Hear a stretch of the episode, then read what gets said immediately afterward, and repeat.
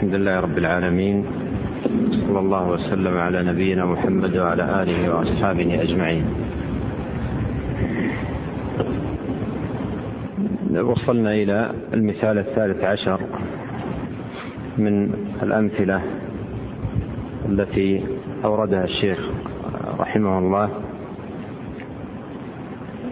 في ذكر ما ادعى فيه أهل الكلام أن أهل السنة اولون قد مر معنا أمثلة من هذا القبيل عديدة ومعها أجوبة الشيخ رحمه الله على تلك الايرادات وهذا المثال أيضا من هذا القبيل. نعم. بسم الله الرحمن الرحيم.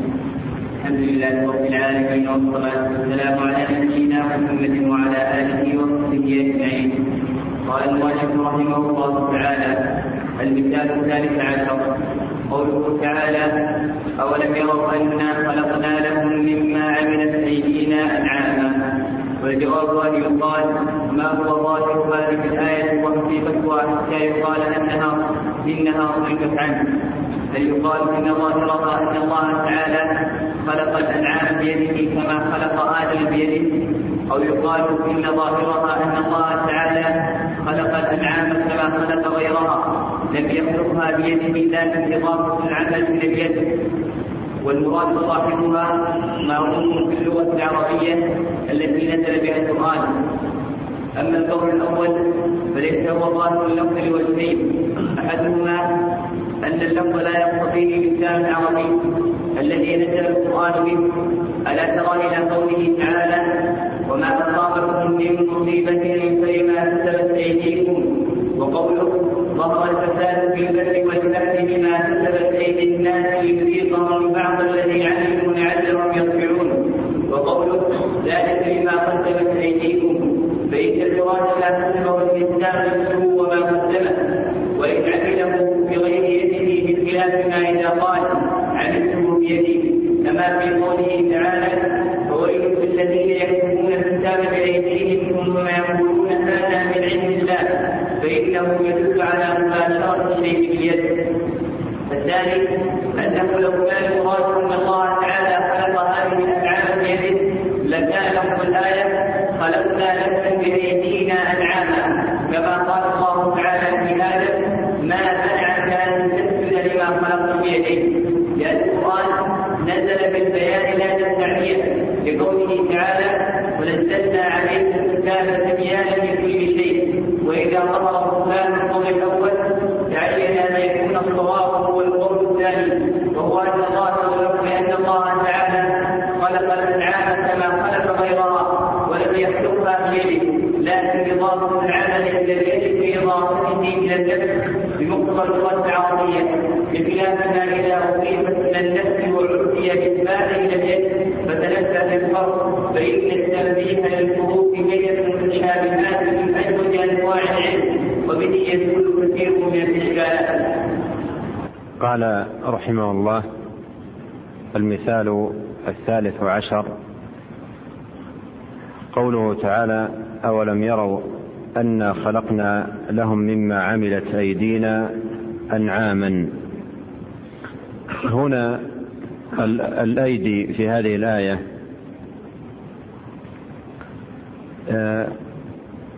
السياق الذي وردت فيه يختلف عن مثل قوله تعالى ما منعك أن تسجد لما خلقت بيدي.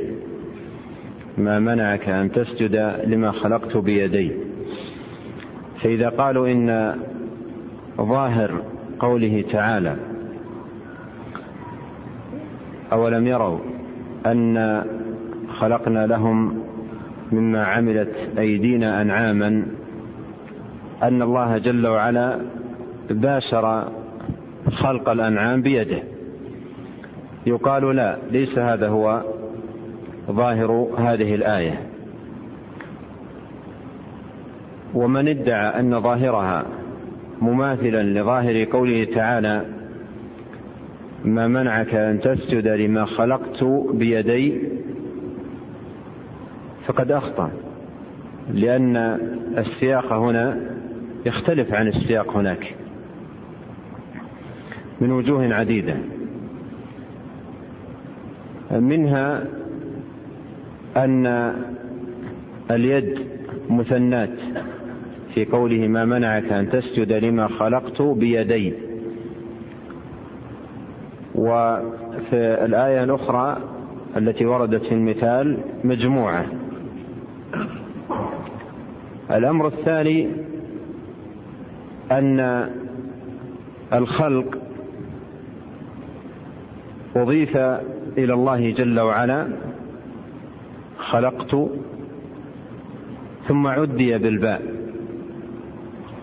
خلقت بيدي بينما في الآية الأخرى أضيف العمل إلى الأيد مما عملت أيدينا. ولم يقل مما عملناه بأيدينا. فهذه ثلاثة فروق يعني كونها مجموعة والشيخ أكد على ملاحظة الفروق حتى يزول الاشتباه وقال إنه من أنفع ما يكون من أبواب العلم. فهذه ثلاثة فروق ظاهرة بين السياقين. الفرق الأول أنه مجموع والفرق الثاني أن العمل في المثال الآخر أضيف إلى الأيد والفرق الثالث التعدية بالباء. وقوله ما منعك أن تسجد لما خلقت بيدي ظاهر يعني السياق هنا ظاهر أن الله عز وجل باشر خلق آدم بيده. أما قوله مما عملت أيدينا هذا ليس فيه أن الأنعام باشر الله عز وجل خلقها بيده. والشيخ أوضح بالأمثلة من حيث الاستعمال اللغوي أن الإضافة إضافة العمل إلى الأيد يقوم مقام إضافتها إلى النفس. يقوم مقام الإضافة إلى النفس مثل إذا قال بما كسبت أيديكم. هذا ليس خاصا بما عمله الإنسان بيده فقط وإنما كل عمل عمله بيده أو بغير يده يتناوله قوله بما كسبت أيديكم. قال وما أصابكم من مصيبة فبما كسبت أيديكم. وقال ظهر الفساد في البر والبحر بما كسبت أيدي الناس وقال بما قدمت ذلك بما قدمت أيديكم فإن المراد ما كسبه الإنسان نفسه وما قدمه. يعني ليس المراد في هذه الأمثلة آه، الأفعال التي فعلها الإنسان بيده خاصة وإنما المراد أعمال الإنسان مطلقا ما فعله منها بيده وما تكلم به بلسانه وما خطأ إليه بقدمه وما نظر إليه بسمعه وما استمع إليه بأذنه كله يتناول قوله بما كسبت أيديكم بما قدمت أيديكم. بخلاف ما إذا قال عملته بيدي عملته بيدي أو بيدي. كما في قوله فويل للذين يكتبون الكتاب بأيديهم. هنا يعني آه، العمل مخصوص بما ما قام به العبد بيده. إذا في فرق بين السياقين. السياق الذي هو قوله تعالى ما منعك أن تسجد لما خلقت بيدي والسياق الذي في قوله أولم يروا أن خلقنا لهم مما عملت أيدينا. وقد قال بعض العلماء إن من جعل السياقين سياقا واحدا فهو عاق. إن من جعل السياقين سياقا واحدا فهو عاق لأبيه آدم. فما وجه العقوق؟ ما وجه العقوق؟ التسوية. بين خلق آدم وخلق الأنعام. شرف الله آدم في قوله ما منعك أن تسجد لما خلقت بيدي بأنه تبارك وتعالى تولى خلقه بيده سبحانه وتعالى.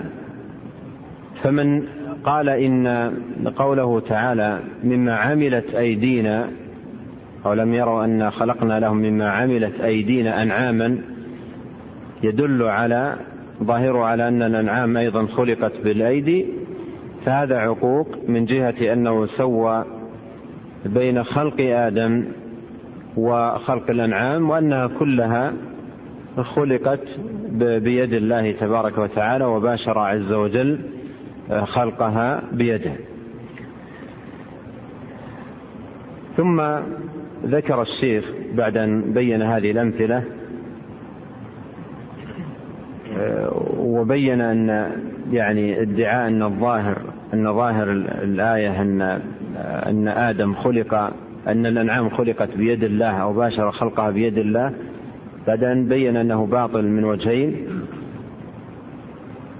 الأول ذكرناه والثاني قال لو كان المراد أن الله تعالى خلق هذه الأنعام بيده لكان لفظ الآية خلقنا لهم بأيدينا أنعاما. كما قال الله تعالى في آدم وما منعك أن تسجد لما خلقت بيدي لأن القرآن نزل بالبيان لا بالتعمية. يعني نعم واضح. الآن عرفنا أن ثمة ثلاث فروقات. ابن القيم رحمه الله في كتابه الصواعق المرسلة لما ذكر هذا المثال قال بين الآيتين فروقات ثلاثة. وأشرت إليها. فلا يجعل يعني السياق هنا أو دلالة السياق هنا كدلالة السياق هناك مع وجود الفروقات. ومعرفة الفروقات باب شريف من أبواب العلم تتضح به أمور وتزول به إشكالات كما أوضح ذلك الشيخ رحمه الله. قال وإذا ظهر بطلان القول الأول القول الأول آه، أن أن ظاهر الآية أن الله خلق الأنعام بيده. فإذا ظهر بطلان هذا القول الأول تعين أن يكون الصواب هو القول الثاني أن الله خلق الأنعام كما خلق غيرها لم يخلقها بيده.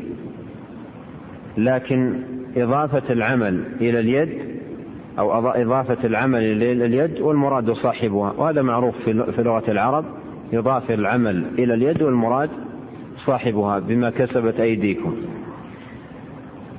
بما قدمت أيديكم. الشيخ ذكر أمثلة على هذا.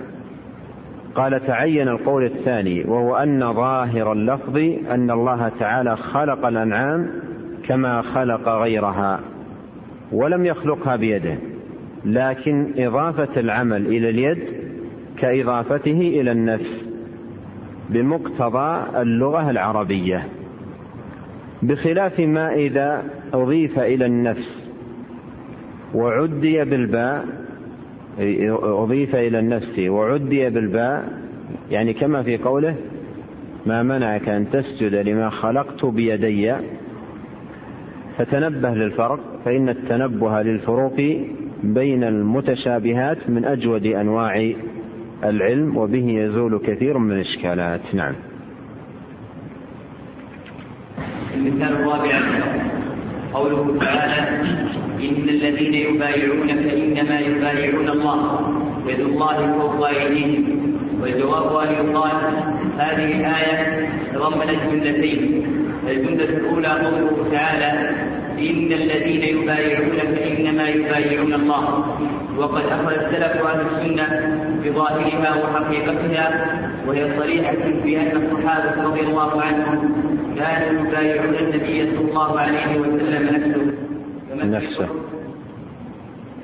نفسه. وهي صريحة في أن الصحابة رضي الله عنهم كانوا يبايعون النبي صلى الله عليه وسلم نفسه.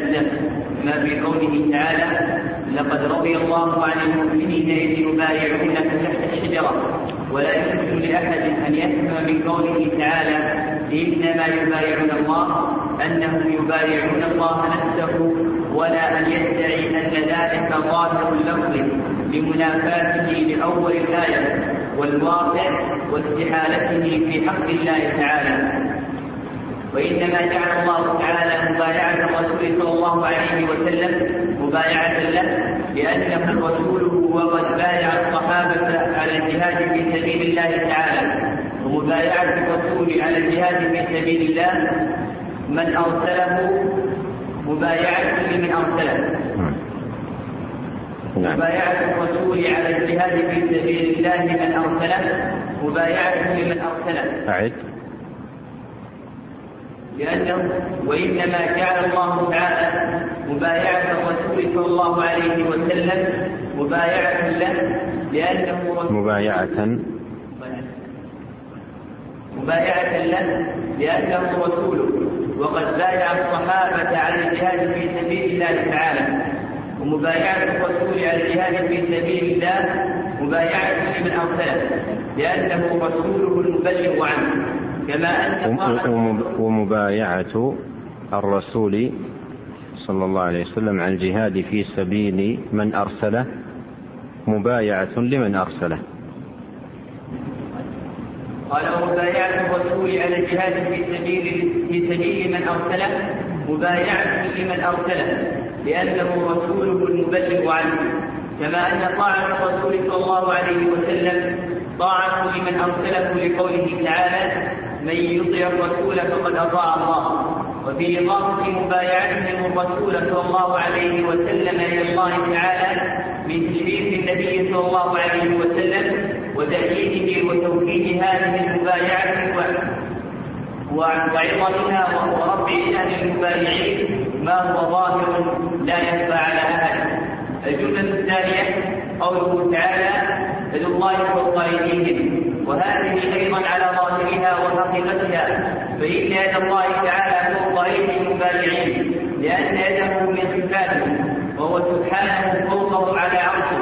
فكانت يده فوق أيديهم. وهذا ظاهر اللفظ وحقيقته وهو لتوكيد كون مبايعة النبي صلى الله عليه وسلم مبايعة لله عز وجل. ولا يلزم منها أن تكون يد الله جل وعلا مباشرة لأيديهم ألا ترى أنه يقال السماء فوقنا مع أنها مباينة لنا باردة عنا. فيد الله عز وجل فوق أيدي المبايعين لرسول الله صلى الله عليه وسلم مع مباينته تعالى لخلقه وعلوه عليهم.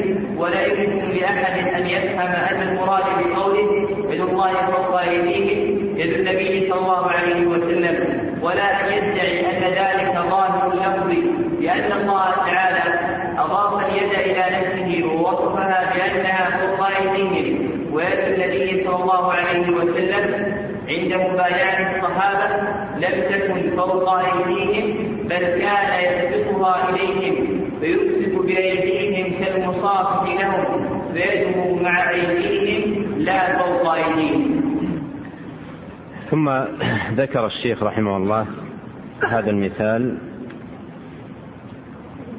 في قوله تعالى إن الذين يبايعونك إنما يبايعون الله يد الله فوق أيديهم. هذه الآية اوردوا عليها إشكالين. إشكال في قوله إن الذين يبايعونك إنما يبايعون الله. والإشكال الثاني في قوله يد الله فوق أيديهم. وقد أفرد الشيخ رحمه الله كل إشكال من هذين الإشكالين بجواب. أما قوله أما قوله تعالى إن الذين يبايعونك إنما يبايعون الله.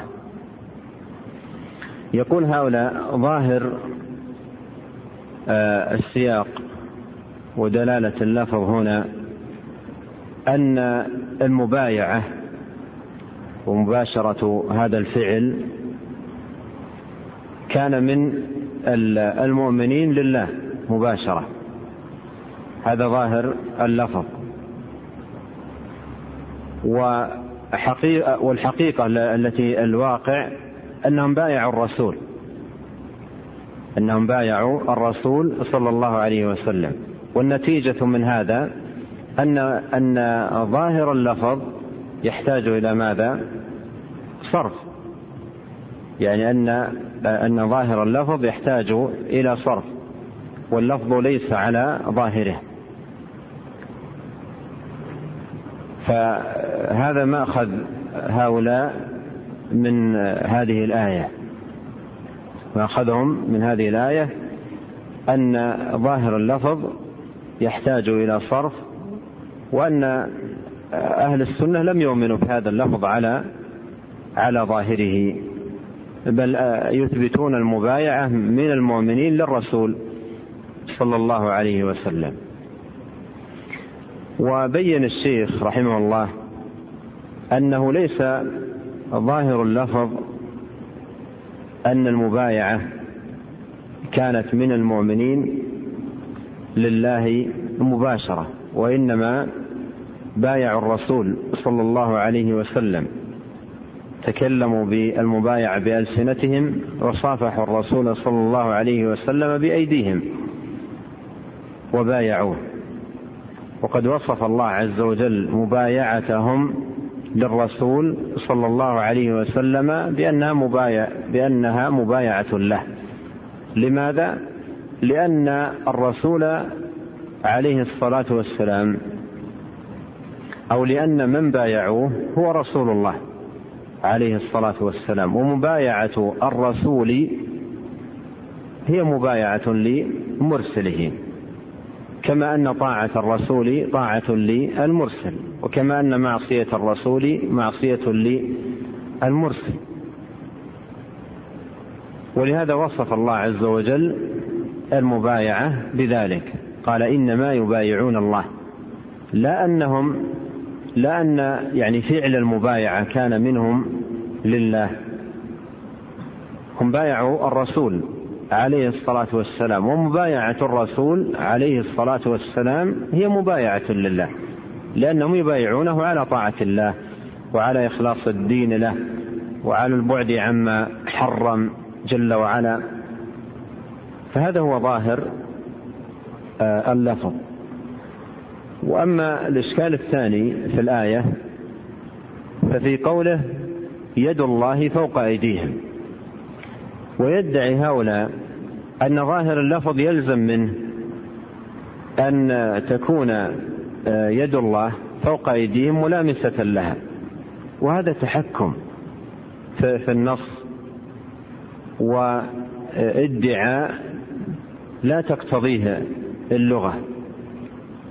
وهو يخالف ما ما يعهده الناس في في واقعهم من استعمال لهذه الألفاظ. ولا يلزم من قولنا السماء فوقنا أو السحاب فوقنا أو نحو ذلك الملامسة. قد يكون الذي فوقك بينك وبينه مفاوز ومسافات شاسعة. وعلى كل الآية على ظاهرها, ظاهرها. يد الله فوق أيديهم هي على ظاهرها. الله عز وجل آه، آه، مستو على عرشه علي على خلقه وهو بذاته وصفاته فوق آه، مخلوقاته بائن عنهم مستو على عرشه استواء يليق بجلاله وكماله. وقوله يد الله فوق أيديهم هي على حقيقتها. وعلى ظاهرها وهو سبحانه وتعالى فوق عرشه. والآية على ظاهرها يد الله فوق أيديهم. وسبق الجواب عما أوردوه على قول النبي صلى الله عليه وسلم إن قلوب العباد بين أصبعين من أصابع الرحمن. وأوضح الشيخ هناك وأوضح أهل العلم أن البينية لا تقتضي المماسة. كما يدعي هؤلاء. وكذلك الفوقية. لا تقتضي لا تقتضي ذلك. فبين أصبعين على ظاهره وما يدعونه لازما ليس بلازم. وكذلك قوله يد الله فوق أيديهم على ظاهرها وما يدعونه لازما على هذا السياق ليس بلازم. قال رحمه الله ولا يمكن لأحد أن يفهم أن المراد بقوله يد الله فوق أيديهم يد النبي صلى الله عليه وسلم ولا أن يدعي ذلك ظاهر اللفظ لأن الله تعالى أضاف اليد إلى نفسه. طبعا قبل ذلك بين ما أشرت إليه وهو أنه ليس ظاهر اللفظ أو لا يلزم من ظاهر اللفظ الملامسة أو المماسة ونحو ذلك. ثم آه، قال ولا يمكن لأحد أن يفهم أن المراد بقوله يد الله فوق أيديهم يد النبي صلى الله عليه وسلم. ولا أن يدعي أن ذلك ظاهر اللفظ لأن الله تعالى أضاف اليد إلى نفسه وصفها بأنها فوق أيديهم. ويد النبي صلى الله عليه وسلم عند مبايعة الصحابة لم تكن فوق أيديهم بل كان يبسطها إليهم فيمسك بأيديهم كالمصافح لهم. فيده مع أيديهم لا فوق أيديهم. يده مع أيديهم لا فوقها. آه، الشيء كما يقول بالشيء يذكر اتصل بي قبل ثلاثة أيام أو أربعة. طالب علم من خارج المملكة. وأرجو أن يكون الآن يسمعني. من خلال آه، يعني الشبكة. آه، اتصل وقال لي أنني سمعت في شريط الشيخ ابن عثيمين يقول في قوله تبارك وتعالى يد الله فوق أيديهم أن المراد باليد هنا يد النبي صلى الله عليه وسلم. قلت قلت له سمعته أنت بأذنك بلفظ الشيخ وبصوته قال لي قال لي نعم. قلت يعني كان سمعك له جيد ومنتبه قال لي نعم. قلت له لي عندك طلب. أرجو أن أن تقبله مني. أن أن ترجع إلى الشريط مرة ثانية وتسمع أكثر من مرة. نفس الشريط الذي تشير إليه أريد أن تسمعه مرة ثانية وأكثر من مرة. وإذا انتهيت من سماعه اتصل بي وأعد علي سؤالك. أرجوك أن تقبل مني هذا الطلب. فجزاه الله خير قال طيب أنا أفعل وأتصل بك. ولكن ما اتصل بي؟ فأرجو أنه يكون سمع الشريط جيدا. وعرف يعني معنى الشيخ. أحيانا بعض الناس يعني يسمع فيذهب سمعه. يعني كلام الشيخ في في هذا الموضع واضح. والموضع الذي أيضا يشير إليه هذا السائل أيضا كلام الشيخ فيه واضح. لكن أحيانا يسبق الذهن إلى شيء ثم يجعل طالب العلم إن كان متسرعا ما سبق إلى ذهنه هو قولا لمن يعني آه، سمع له. يقول سمعت فلان بأذني يقول كذا. والحقيقة هذا شيء سبق إلى ذهنه أو إلى فهمه وليس قولا. ولهذا التحري وعدم العجلة والأنات في الأمور آه، باب مبارك على طالب العلم في في حياته العلمية. نعم. المثال الخامس عشر قوله تعالى ثم هذه الآيات هذه الآيات ونظائرها أشرت في درس الأمس أو الذي قبله أن كثير من هذه الآيات لها يعني دلالة آه، تضمن ودلالة مطابقة ودلالة التزام. وكثير من المفسرين يكتفي عند بعض هذه الآيات بالإشارة إلى ما تدل عليه الآية بدلالة الالتزام لوضوح وظهور ما دلت عليه الآية مطابقة أو تضمنا. فيكتفي بما دلت عليه بدلالة الالتزام. أليس من لازم قوله تعالى إن الذين يبايعونك إنما يبايعون الله يد الله فوق أيديهم. أليس من لازم ذلك؟ حفظ الله لهم وتأييده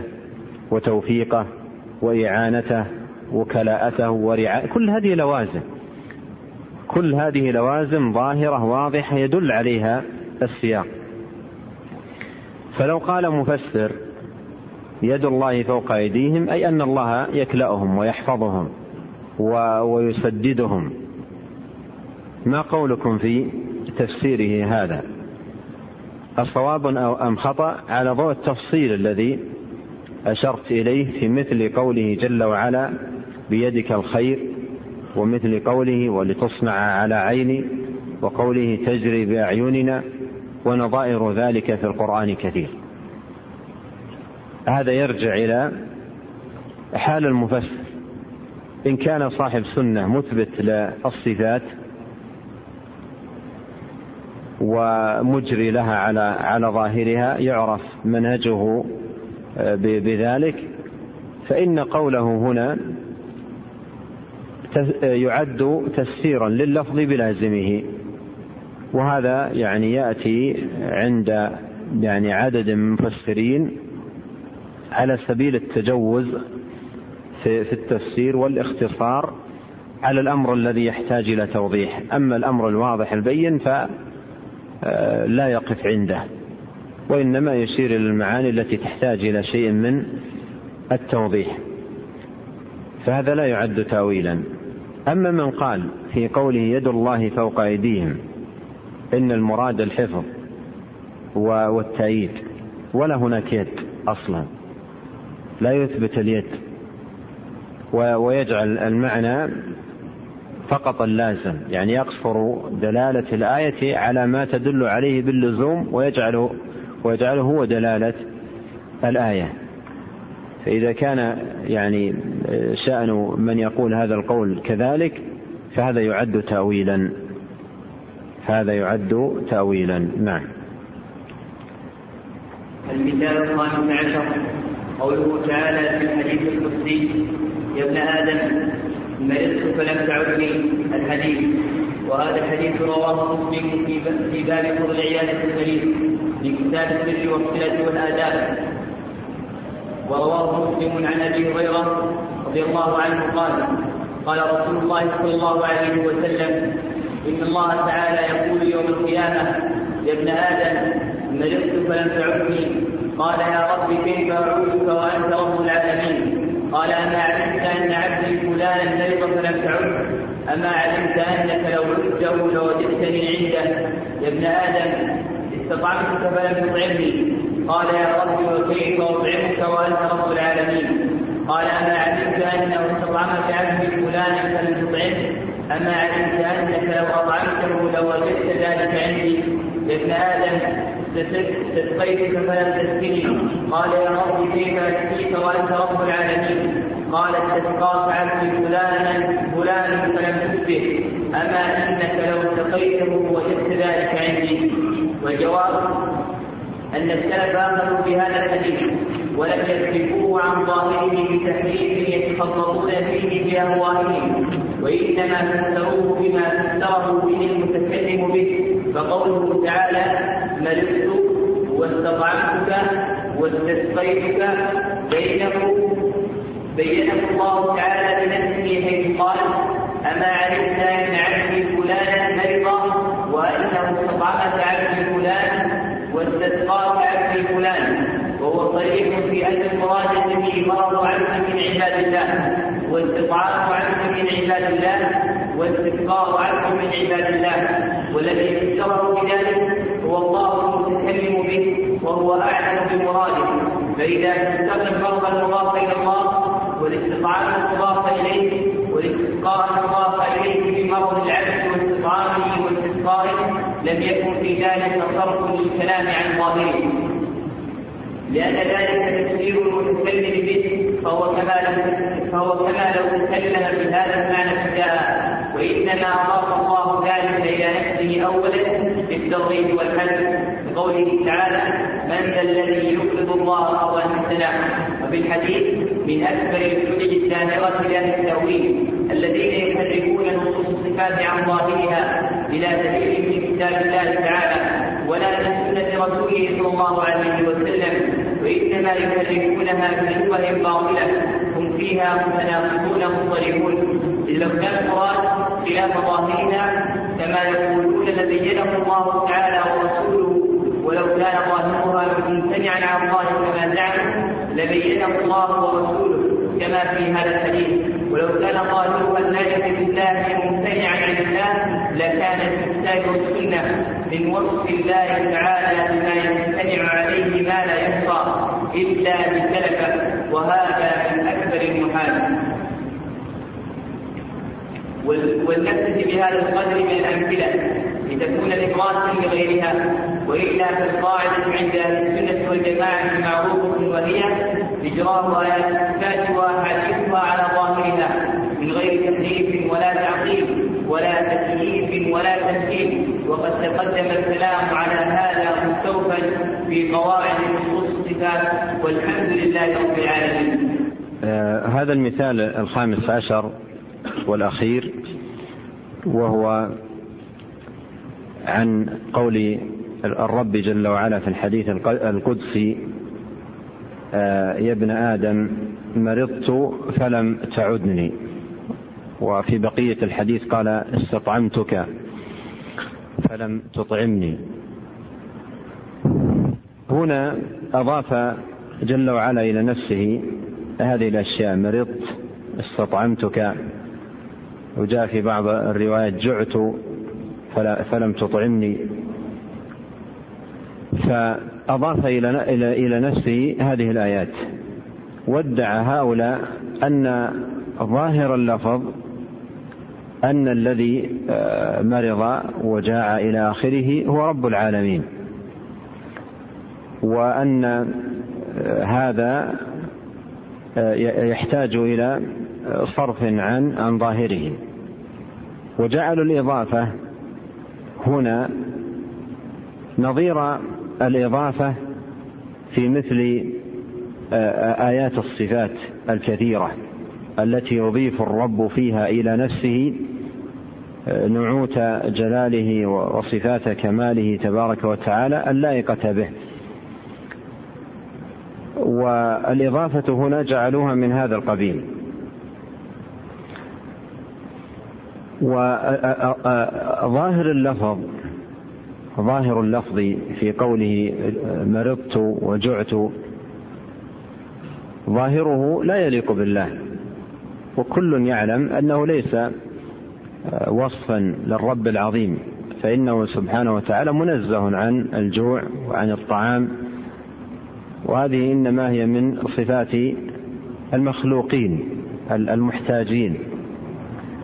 الذي يطعم الواحد منهم ويجوع ويعرى ويمرض ويسقم هذه صفات المخلوقين.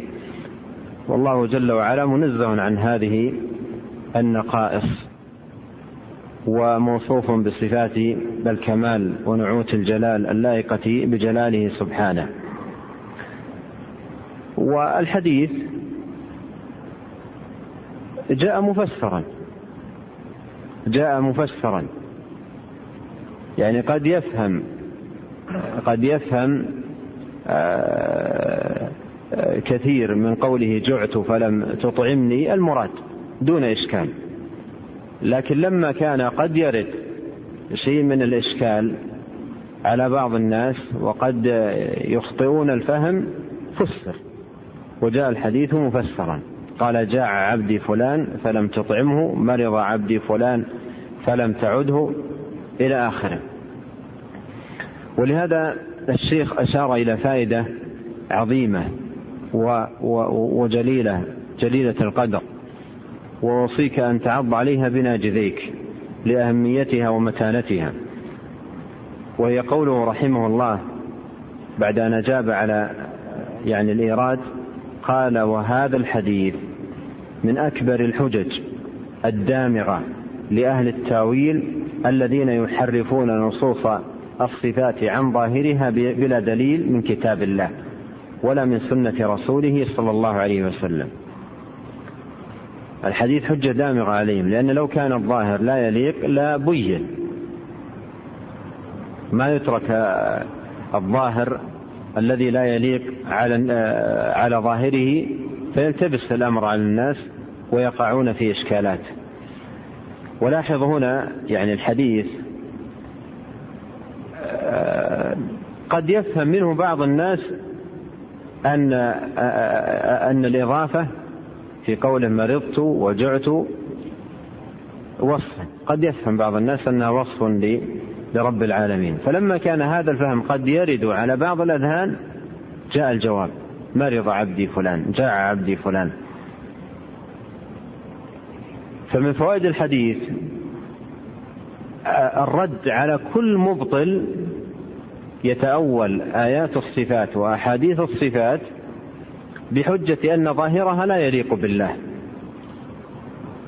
فلو كان فعلا كما يدعي هؤلاء الظاهر لا يليق بالله لما ترك الأمر في النصوص ملتبسا. ومشتبها وغير مبين مع أن كتاب الله تبيان والسنة تبيان.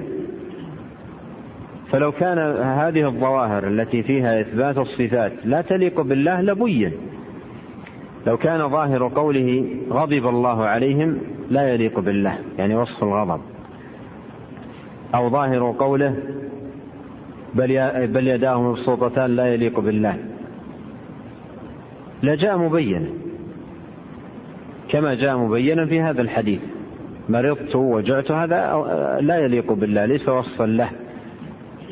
لكنه سبحانه وتعالى بين في الحديث القدسي ذلك. قال جاع عبدي مرض عبدي. فلو كان قول غضب الله عليهم لا يليق به كما أن قوله جعت أو مرضت لا يليق به لبين كما بين. وإلا فما الفرق بين هذا الذي بين وذاك الذي لم يبين؟ وادعاء أن الجميع كله يعني ظاهره لا يليق بالله يكون فيه طعن في القرآن والسنة أنها لم يبين الحق فيها والمعتقد الصواب ولم يعني يزل الغبش. عن كتاب الله وسنة رسوله صلى الله عليه وسلم والتلبيس والتعمية إلا هؤلاء. هذا يعني مؤدى وحقيقة قولهم. الشاهد لو كان في هذه النصوص ما يقتضي آه، الصرف عن عن الظاهر لجاءت القرينة. وهنا قرينة لفظية واضحة جاءت في السياق صرفت قوله مرض مرضت وجعت عن الظاهر الذي قد يتبادر إلى بعض الأذهان وبين أن الذي مرض العبد وأن الرب سبحانه وتعالى أضاف ذلك لنفسه تشريفا وتعلية لهذا الأمر وتعظيما لهذا المكان وأن موقعه عند الرب عظيم. قال وهذا الحديث من أكبر الحجج الدامغة لأهل التأويل الذين يحرفون نصوص الصفات عن ظاهرها بلا دليل من كتاب الله ولا من سنة رسوله صلى الله عليه وسلم وإنما يحرفونها بشبه باطلة. هم فيها متناقضون مضطربون. إذ لو كان المراد خلاف ظاهرها كما يقولون لبينه الله تعالى ورسوله صلى الله عليه وسلم.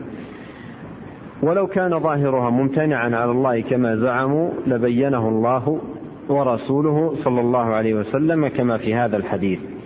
ولو كان ظاهرها اللائق بالله ممتنعا على الله لكان في الكتاب والسنة من وصفه تعالى بما يمتنع عليه ما لا يحصى. فهنا انتهى الشيخ من ذكر الأمثلة وتجدون أمثلة كثيرة ذكرها العلامة ابن القيم رحمه الله في كتابه الصواعق المرسلة مع إجابات مطولة وموسعة وردود ومناقشات يعني آه، واسعة. لإيرادات هؤلاء والإجابة عن شبههم على وجه التفصيل.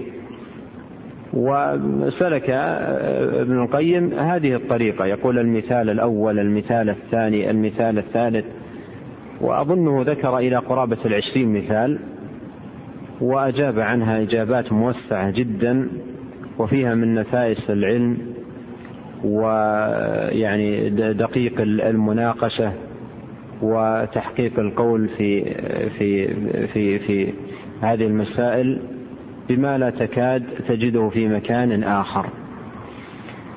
انتهى الشيخ الآن من الأمثلة ودخل بخاتمة لهذا الكتاب. نعم.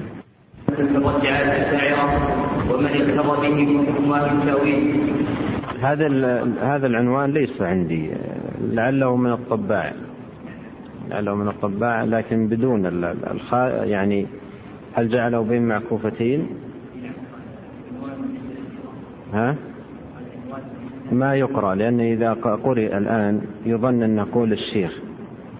ولكن هذه يضعون بعض الطباعين من باب يعني آه، تقريب الفائدة. لكن إذا قلنا آه، الخاتمة قال رحمه الله الخاتمة وقرأنا قولناه ما لم ما لم يقل فهي لا, لا, لا تقرأ. وإنما توضع يضعها بعض الطباعين من باب التوضيح للقراءة. نعم. إذا قال قائل قد عرفنا بطلان مذهب أهل التأويل في باب الصفات من المعلوم أن الأشاعرة من أهل التأويل لأكثر الصفات كيف يكون مذهبهم باطلا؟ وقد قيل إنهم يمثلون اليوم 95% من المسلمين. وكيف يكون باطلا؟ وقدوتهم في ذلك أبو الحسن الأشعري. وكيف يكون باطلا؟ وفيهم فلان وفلان من العلماء المعروفين بالنصيحة لله ولكتابه ولرسوله ولأئمة المسلمين وعامتهم قلنا الجواب عن الآن الآن الشيخ يعني في الخاتمة. بعد أن بين الموقف من التاويل تاويلات المتكلمين وبين بطلانها وذكر أمثلة ادعى أولئك أنها تحتاج إلى إلى تاويل وأجاب عنها إجابة مؤصلة مفصلة كما مر معنا. فأورد هنا في الخاتمة يعني هذا الإيراد. قال يعني لو قال لنا قائل قد عرفنا بطلان مذهب التاويل في باب الصفات. قد عرفنا بطلانه يعني من خلال البيان والإيضاح الذي ذكر هنا وذكره أهل العلم. إذا عرفنا ذلك فقد يأتي إشكال. يعني قد يقول قائل أنه قد يرد إشكال هنا. ألا وهو أن الأشاعرة من أهل التأويل. من المعلوم أن الأشاعرة من أهل التأويل وهم كذلك. لأكثر الصفات. فكيف؟ آه نعم. يكون مذهبهم باطلا وقد قيل إنهم يمثلون اليوم خمسمائة خمسة وتسعين بالمئة من المسلمين. خمسة وتسعين بالمئة من المسلمين. هذا الآن السؤال الأول. يعني آه، آه، هي ثلاث تقريبا أسئلة. السؤال الأول كيف يعني يكون قولهم خطأ وهم يمثلون خمسة وتسعين بالمئة من المسلمين؟ والثاني كيف يكون باطنا وقدوتهم في ذلك أبو الحسن الأشعري؟ أي وهو من هو في العلم و والديانة والفضل؟ والسؤال الثالث كيف يكون باطلا وفيهم فلان وفلان وفلان وفلان من الأئمة المعروفين؟ يعني ممن تأثروا بهذا النهج الذي آه، كان عليه. أبو الحسن الأشعري. فهذه الآن ثلاث أسئلة يجيب عنها الشيخ رحمه الله في الخاتمة. قلنا قلنا الجواب عن السؤال الأول أننا لا نسلم أن تكون نسبة الأشاعرة بهذا القدر بالنسبة لسائر فرق المسلمين فإن هذه دعوة تحتاج إلى إثبات عن طريق الإحصاء الدقيق. ثم لو سلمنا أنهم بهذا القدر أو أكثر فإنه لا يقتضي عصمتهم من الخطأ لأن العصمة في إجماع المسلمين لا في الأكثر. ثم نقول إن إجماع المسلمين قديما ثابت على خلاف ما كان عليه هذا التأويل. فإن السلف الصالح من صدر هذه الأمة وهم الصحابة الذين هم خير القرون والتابعون لهم بإحسان وأئمة الهدى من بعدهم كانوا مجمعين على إثبات ما أثبته الله لنفسه. أو أثبته له رسوله صلى الله عليه وسلم من الأسماء والصفات وإجراء النصوص على ظاهرها اللائق بالله تعالى من غير تحريف ولا تعطيل ولا تكييف ولا تمثيل وهم خير القرون بنصر الرسول صلى الله عليه وسلم وإجماعهم حجة ملزمة لأنه مقتضى الكتاب والسنة. وقد سبق نقل الإجماع عنهم بالقاعدة الواقعة من قواعد هذا الجواب على يعني السؤال الأول وهو يتلخص في ثلاث نقاط. النقطة الأولى عدم التسليم لهذا الرقم الذي ذكر في, الإحصاء. خمسة وتسعين في المئة هذا لا يسلم. ومثل هذه الأمور لا تكون إلا نتيجة إحصاء دقيق. وعملية الإحصاء التي تتم يعني في مثل هذه الأزمنة من يقوم بها أيضا لا يجزم.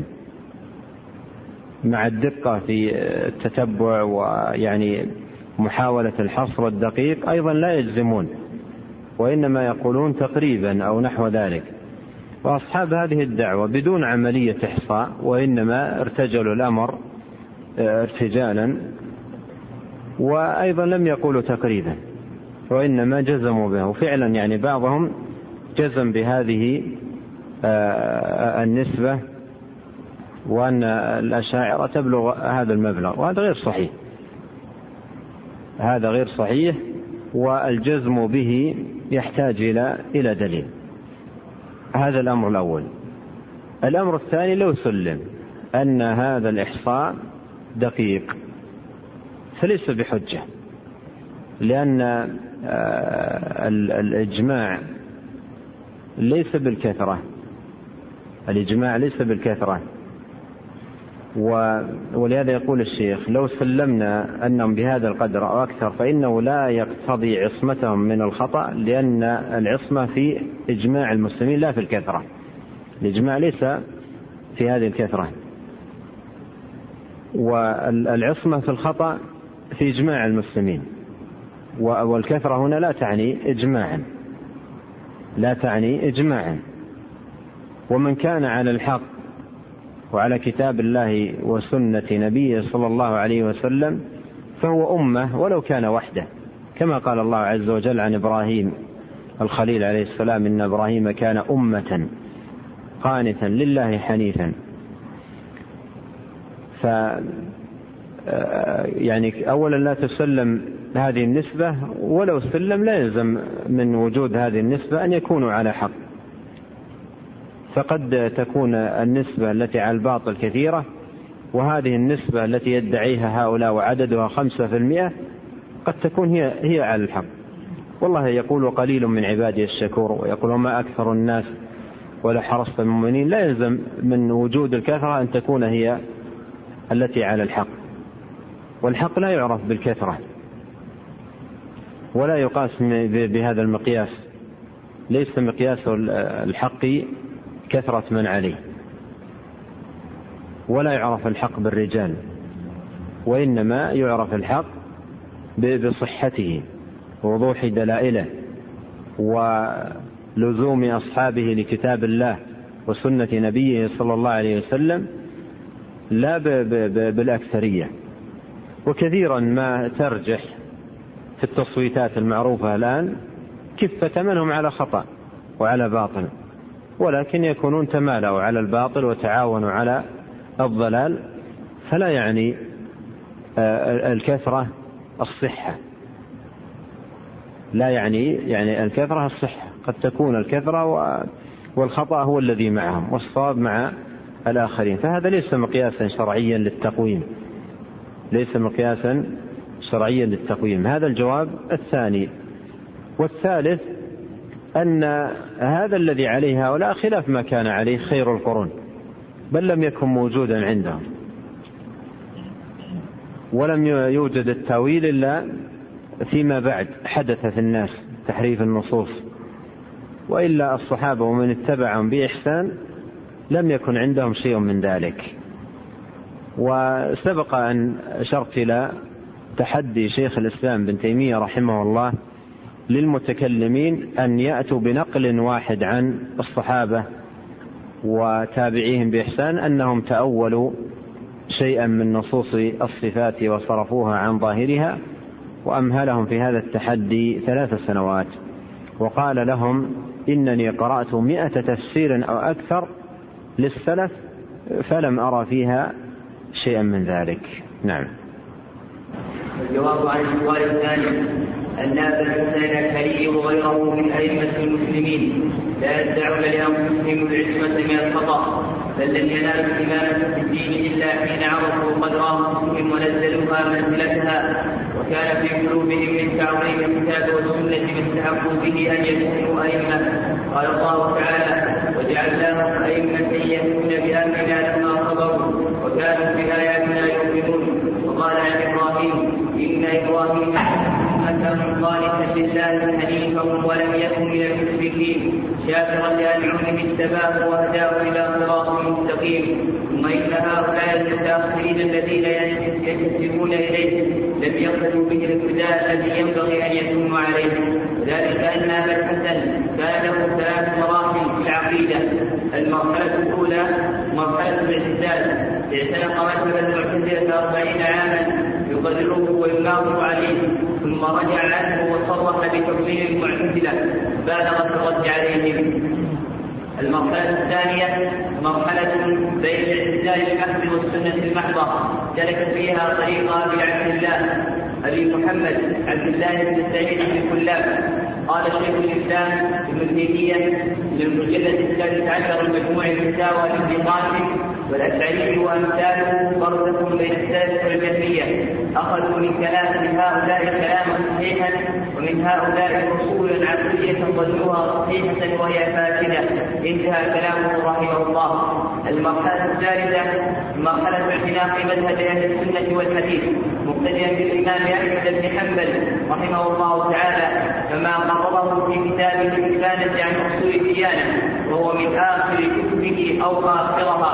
قال في مقدمته جاءنا يعني النبي صلى الله عليه وسلم بكتاب عزيز لا يأتيه الباطل من بين يديه ولا من خلفه تنزيل من حكيم حميد جمع فيه علم الأولين وأكمل به الفرائض والدين فهو صراط الله المستقيم وحبله المتين. من تمسك به نجا ومن خالفه ضل وغوى. وفي الجهل تردى وحث الله في كتابه على التمسك بسنة رسوله صلى الله عليه وسلم. فقال عز وجل وما آتاكم الرسول فخذوه وما نهاكم عنه فانتهوا إلى أن قال فأمرهم بطاعة رسوله كما أمرهم بطاعته. ودعاهم إلى التمسك بسنة نبيه كما أمرهم بالعمل بكتابه فنبذ كثير ممن غلبت شقوتهم واستحوذ عليهم الشيطان. سنن نبي الله صلى الله عليه وسلم وراء ظهورهم وعدلوا إلى أسلاف لهم قلدوهم بدينهم وزادوا بديانتهم وأبطلوا سنن رسول الله صلى الله عليه وسلم ورفضوها ونفضوها وجحدوا افتراء منهم على الله فضلوا وما كانوا مهتدين. وجحدوها. وجحدوها افتراء منهم على الله قد ضلوا وما كانوا مهتدين. ثم ذكر رحمه الله تعالى اصولا من أصول المبتدعة وأشار إلى بطلانها ثم قال فإن قال قائل قد انكرتم قول المعتزلة والجهميه والحروريه والرافضة والمرجئه يكون قولكم الذي به تقولون. وديانتكم التي بها تدينون قيل له قولنا الذي نقول به وديانتنا التي ندين بها التمسك بكتاب ربنا عز وجل وبسنة نبينا صلى الله عليه وسلم وما روي عن الصحابة والتابعين وأئمة الحديث. ونحن بذلك ملتزمون وبما كان يقول به أبو عبد الله أحمد بن محمد بن حنبل. نصر الله وجهه ورفع درجته وأجل مثوبته قائلون ولمن خالف قوله الجانبون لأنه الإمام الفاضل والرئيس الكامل ثم أثنى عليه بما أظهر الله على يده من الحق وذكر ثبوت الصفات ومسائل في القدر والشفاعة وبعض السمعيات وقرر ذلك بالأدلة النقلية والعملية. والمتأخرون الذين ينتسبون إليه أخذوا بالمرحلة الثانية من مراحل عقيدته. والتزموا طريق التأويل في عامة الصفات ولم يثبتوا إلا الصفات السبع المذكورة في هذا البيت. حي عليم قدير والكلام له إرادة وكذلك السمع والبصر على خلاف بينهم. وبين السنة في كيفية إثباتها ولما ذكر شيخ الإسلام ابن تيمية ما قيل في شيء الأشعرية من المجلد الثالث بمجموع الفتاوى لابن قاسم قال ومراد ومرادهم الأشعرية الذين ينفون الصفات الخبرية.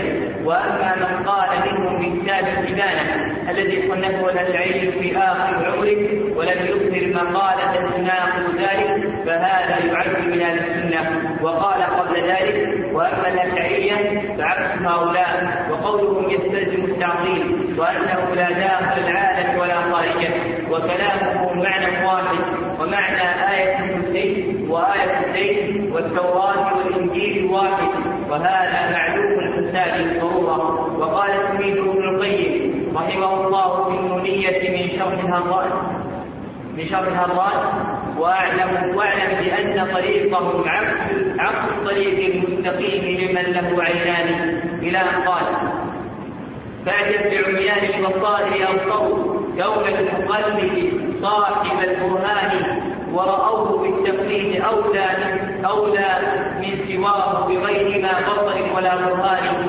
وعموا عن الوحيين إذ لم يفهموا معناهما عجبا لذي الحرمان قال الشيخ محمد الأمين الشنقيطي في تفسيره اوضاع البيان على تفسير آية استواء الله تعالى على عرشه التي في سورة الأعراف. اعلم أنه غلط في هذا خلق لا يحصى كفرا من المتأخرين فزعموا أن الظاهر المتبادرة السابقة يلتهم بمعنى الاستواء واليد مثلا في الآيات القرآنية ومشابهة صفات الحوادث. وقالوا يجب علينا أن نصرفه عن ظاهره إجماعا. قال ولا يخفى على أن عاقل. أن حقيقة معنى هذا القول أن الله وصف نفسه في كتابه بما ظاهره المتبادر منه السابق إلى الفهم الكفر بالله تعالى. والقول فيه بما لا يليق به جل وعلا والنبي صلى الله عليه وسلم الذي قيل له وأنزلنا إليك الذكر لتبين للناس ما نزل إليهم لم يبين حرفا واحدا من ذلك. مع إجماع من يعتد به من يعتد به من العلماء على أنه صلى الله عليه وسلم لا يجوز في حقه تأخير البيان عن وقت الحاجة إليه وأحظى في العقائد. عن وقت الحاجة إليه. نعم. مع إجماع الذي يعتد به من العلماء على أنه صلى الله عليه وسلم لا يجوز في حقه تأخير البيان عن وقت الحاجة إليه وأحرى في العقائد لا سيما ما ظاهره المتبادر منه الكفر والضلال المبين. حتى جاء هؤلاء الجهلة من المتأخرين فزعموا أن الله أطلق على نفسه الوصف بما ظاهره المتبادر منه لا يجوز والنبي صلى الله عليه وسلم كتب أن كتب أن ذلك الظاهر المتبادر كفر وضلال. يجب صرف اللفظ عنه. وكل هذا من تلقاء أنفسهم من غير اعتماد على كتاب أو سنة. سبحانه هذا بهتان عظيم. ولا يخفى أن هذا القول من أكثر الضلال ومن أعظم الافتراء على الله جل وعلا ورسوله صلى الله عليه وسلم. والحق الذي لا يشك فيه أدنى عاقل. أن كل وصف وصف الله به نفسه أو وصفه به رسوله صلى الله عليه وسلم فالظاهر المتبادر منه السابق إلى حكم من؟ في قلبه شيء من الإيمان هو التنزيه التام عن مشابهة شيء من صفات الحوادث. قال يمكن عاقل أن السابق للفهم المتبادر المتبادر لكل عاقل هو منافاة الخالق للمخلوق في ذاته وجميع صفاته. لا والله لا يمكن ذلك إلا مكابر. والجاد المبتدئ الذي يزعم أن ظاهر هيئه الصفات لا يليق بالله لأنه كفر وتشبيه.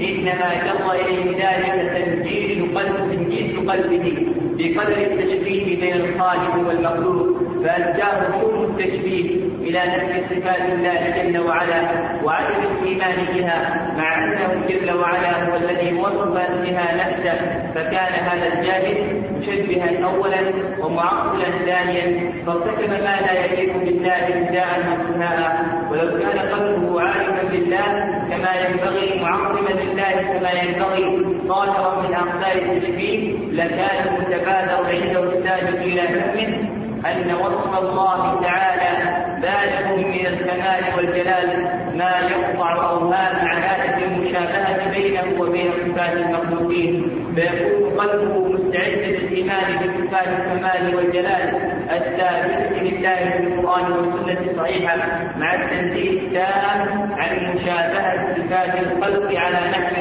قوله ليس كمثله شيء وهو السميع البصير. انتهى كلامه رحمه الله. والاشعري ابو الحسن رحمه الله تعالى كان في آخر عمره على مذهب أهل السنة والحديث. وهو إثبات ما أثبته الله تعالى لنفسه في كتابه أو على لسان رسوله صلى الله عليه وسلم. من غير تكليف ولا تعطيل ولا تكليف ولا تمثيل ومذهب الإنسان ما قاله أخيرا إذا صرح بحق قوله فيه كما هي الحال في أبي الحسن كما يعلم من كلامه في إبانة وعلى هذا فتمام تقليد اتباع ما كان عليه أخيرا وهو التزام مذهب أهل الحديث والسنة لأنه المذهب الصحيح الواجب الاتباع الذي التزم به أبو الحسن نفسه. هذا الجواب على السؤال الثاني. يقال كيف يعني؟ يقال إن مذهب الأشاعرة خطأ وإمامهم فيه أبو الحسن. ويرون يعني أو يقررون في هذا المقام من مكانة أبي الحسن وفضله ونبله وحرصه على الخير ما هو معلوم. والجواب على ذلك ما أشار إليه الشيخ رحمه الله إلى أن هؤلاء في الحقيقة لم يتبعوا أبا الحسن نفسه. لأن أبا الحسن رحمه الله من يقرأ سيرته يجد أن الرجل حريص على تحري الحق وأيضا شجاعا في قبول الحق. شجاعا في قبول الحق والصدع به مهما تطلب الأمر منه. ومن أدل ما يكون على ذلك أنه رضع منذ طفولته الاعتزال ونشأ عليه وترعرع معتزليا إلى أن بلغ أربعين سنة. لأنه نشأ في كنف أبي علي الجبائي من رؤوس المعتزلة وكبارهم وتربى عنده تعلم على يديه ورعاه ورباه واعتنى به حتى بلغ أربعين سنة وهو على الاعتزال. وتأمل هذا يعني رجل نشأ هذه النشأة. ثم لما تبين له خطأ المعتزلة جاء إلى المسجد وبكل شجاعة وقف أمام الناس وألقى عليهم كلمة رد فيها على المعتزلة وبين فيها خطأهم ثم نزع ثوبه الذي على جسده وألقاه وقال أشهدكم أني من اليوم خرجت من الاعتزال كما خرجت من ثوبي هذا. فهذه شجاعة يعني في, الحق. ويعني قوة في, في, في القبول وعدم مبالاة ب يعني كلام أشياخه ممن غذوه الاعتزال ونشأوه عليه ثم أصبح غصة في حلوقهم يرد عليهم ويناقشهم ويبطل حججهم وله كتب واسعة في الرد. على هؤلاء. لكنه لما خرج من الاعتزال تأثر بعقيدة ابن كلاب الذي هو أبو محمد عبد الله بن سعيد بن كلاب. وابن كلاب يعني إن صحت العبارة صادته صاده بالكلبتين. يقال إنه سمي ابن كلاب لأنه قوي في الحجة وقوي العارضة ويشبهونه بالكلبتين معروفة التي يمسك بها المسمار أو فيقول يقال إنه إنما سمي بابن كلاب لأنه قوي في ال فلما خرج من الاعتزال أو ورطة الاعتزال يعني أبا الحسن دخل في ورطة الكلابية وتأثر بأبي سعيد. بأبي محمد عبد الله بن سعيد بن كلاب. تأثر به هو وأبو منصور الماتريدي. أبو منصور الماتريدي تنسب إليه الماتريدية. ولهذا فيه تطابق في المذهب بين الأشعرية والماتريدية. ولا يختلفون إلا في مسائل تعد يعني آه، على الأصابع أو تزيد قليلا. 12 مسألة التي فيها خلاف. وإلا الباقي متطابق. والتطابق سببه وحدة المصدر. كلاهما أخذ عن ابن كلاب أبا أبو منصور الماتريدي وأبو الحسن الأشعري. وهذه المرحلة هي محاولة يعني للجمع بين الأدلة وبين طريقة المتكلمين. لكنها جاءت ب يعني عقيدة خاطئة عقيدة باطلة التي عليها الأشعرية وعليها الكلابية وعليها أيضا الماتريدية. ليست عقيدة أهل السنة والجماعة. والأشاعرة يتبعون أبا الحسن الأشعري في هذه المرحلة المرحلة الثانية. ثم من الله عليه في آخر حياته بالرجوع إلى عقيدة أهل السنة. وقد نص غير واحد من أهل العلم أن مراحل أبا الحسن الأشعري ثلاثة الاعتزال والكلابية ومرحلة أهل السنة والجماعة. مع أن البعض قد لا يسلم ذلك يقول إنما هما مرحلتان الاعتزال والكلابية. لكن من يطالع كتبه مثل الإبانة ورسالة إلى أهل الثغر وأيضا مقالات الإسلاميين واختلاف المصلين يجد أن فيه انتقال عن المرحلة الثانية في تحول والرجل يعني طلعة وبحاث عن عن الحق ومثله ليس بغريب عليه. أن ينتقل إلى مرحلة أو أو المرحلة التي عليها أهل السنة والجماعة. ولا يعني انتقاله إلى مرحلة أهل السنة والجماعة سلامة كتبه تماما في هذه المرحلة. لأن رجل نشأ على الاعتزال هذه المدة ثم دخل في الكلابية ثم انتقل إلى مرحلة أهل السنة. لا يلزم من ذلك أن تكون أقواله في هذه المرحلة سليمة سلامة من نشأ على السنة وترعرع عليها. ولهذا كتبه الأخيرة الإبانة ورسالة إلى أهل الثغر ومقالات الإسلاميين لا تخلو من مواضع فيها بعض المخالفات لكن في الجملة رجع. ولاحظ يعني قوله الذي نقله عنه الشيخ وبكل ما يقول به الإمام المبجل إمام أهل السنة أحمد بن حنبل نقول وهو الشيخ الفاضل والرئيس الكامل وكذا ويثني عليه ثناء طويلا ويقول بكل ما يقول به نقول. في كتابه مقالات الإسلاميين لما ذكر مقالات الفرق وبين بطلانها قال يعني أورد سؤالا بما تقول إذا كنت ترد هذا كله؟ قال أقول بما يقول به أهل الحديث وأيضا ذكر الإمام أحمد وأثنى عليه وأثنى على عقيدته فهذا رجوع هذا رجوع إلى عقيدة أهل السنة. وإذا كان يعني ثم بعض المخالفات لا تشكل على ذلك لكنه رجع في الجملة إلى عقيدة أهل السنة والجماعة. وممن نص على رجوعه ابن كثير رحمه الله في كتاب طبقات الشافعية ذكر أنها مراحل ثلاثة.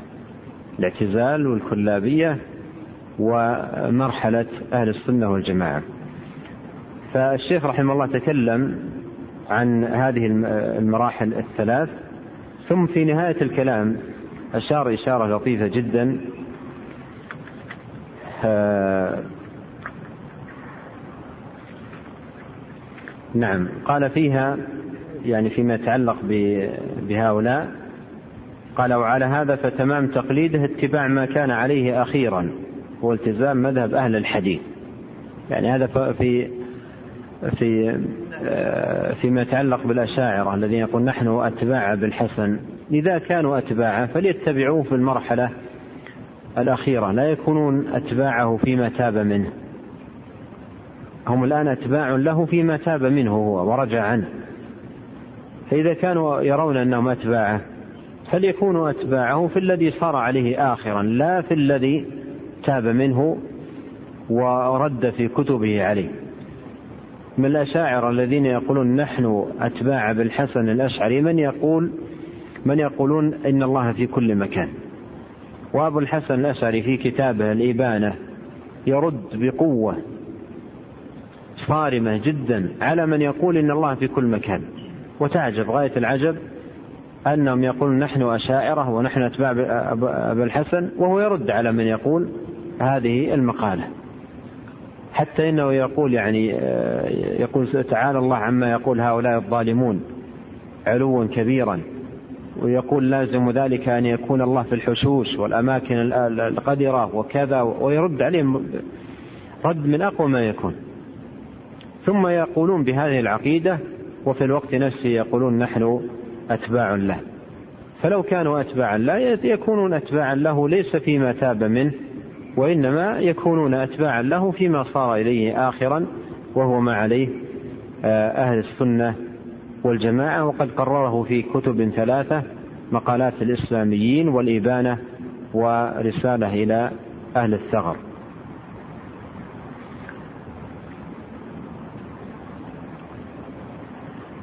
أشار الشيخ إلى أن متأخري الأشاعرة في الصفات سلكوا مسلك التأويل وأنهم يردون الصفات ولا يثبتون منها إلا السبع التي في البيت حي عليم قدير والكلام له إرادة وكذا السمع والبصر. هذه الصفات السبع التي يثبتها الأشاعرة لكن يقول الشيخ على خلاف بينهم وبين أهل السنة في كيفية إثباتها.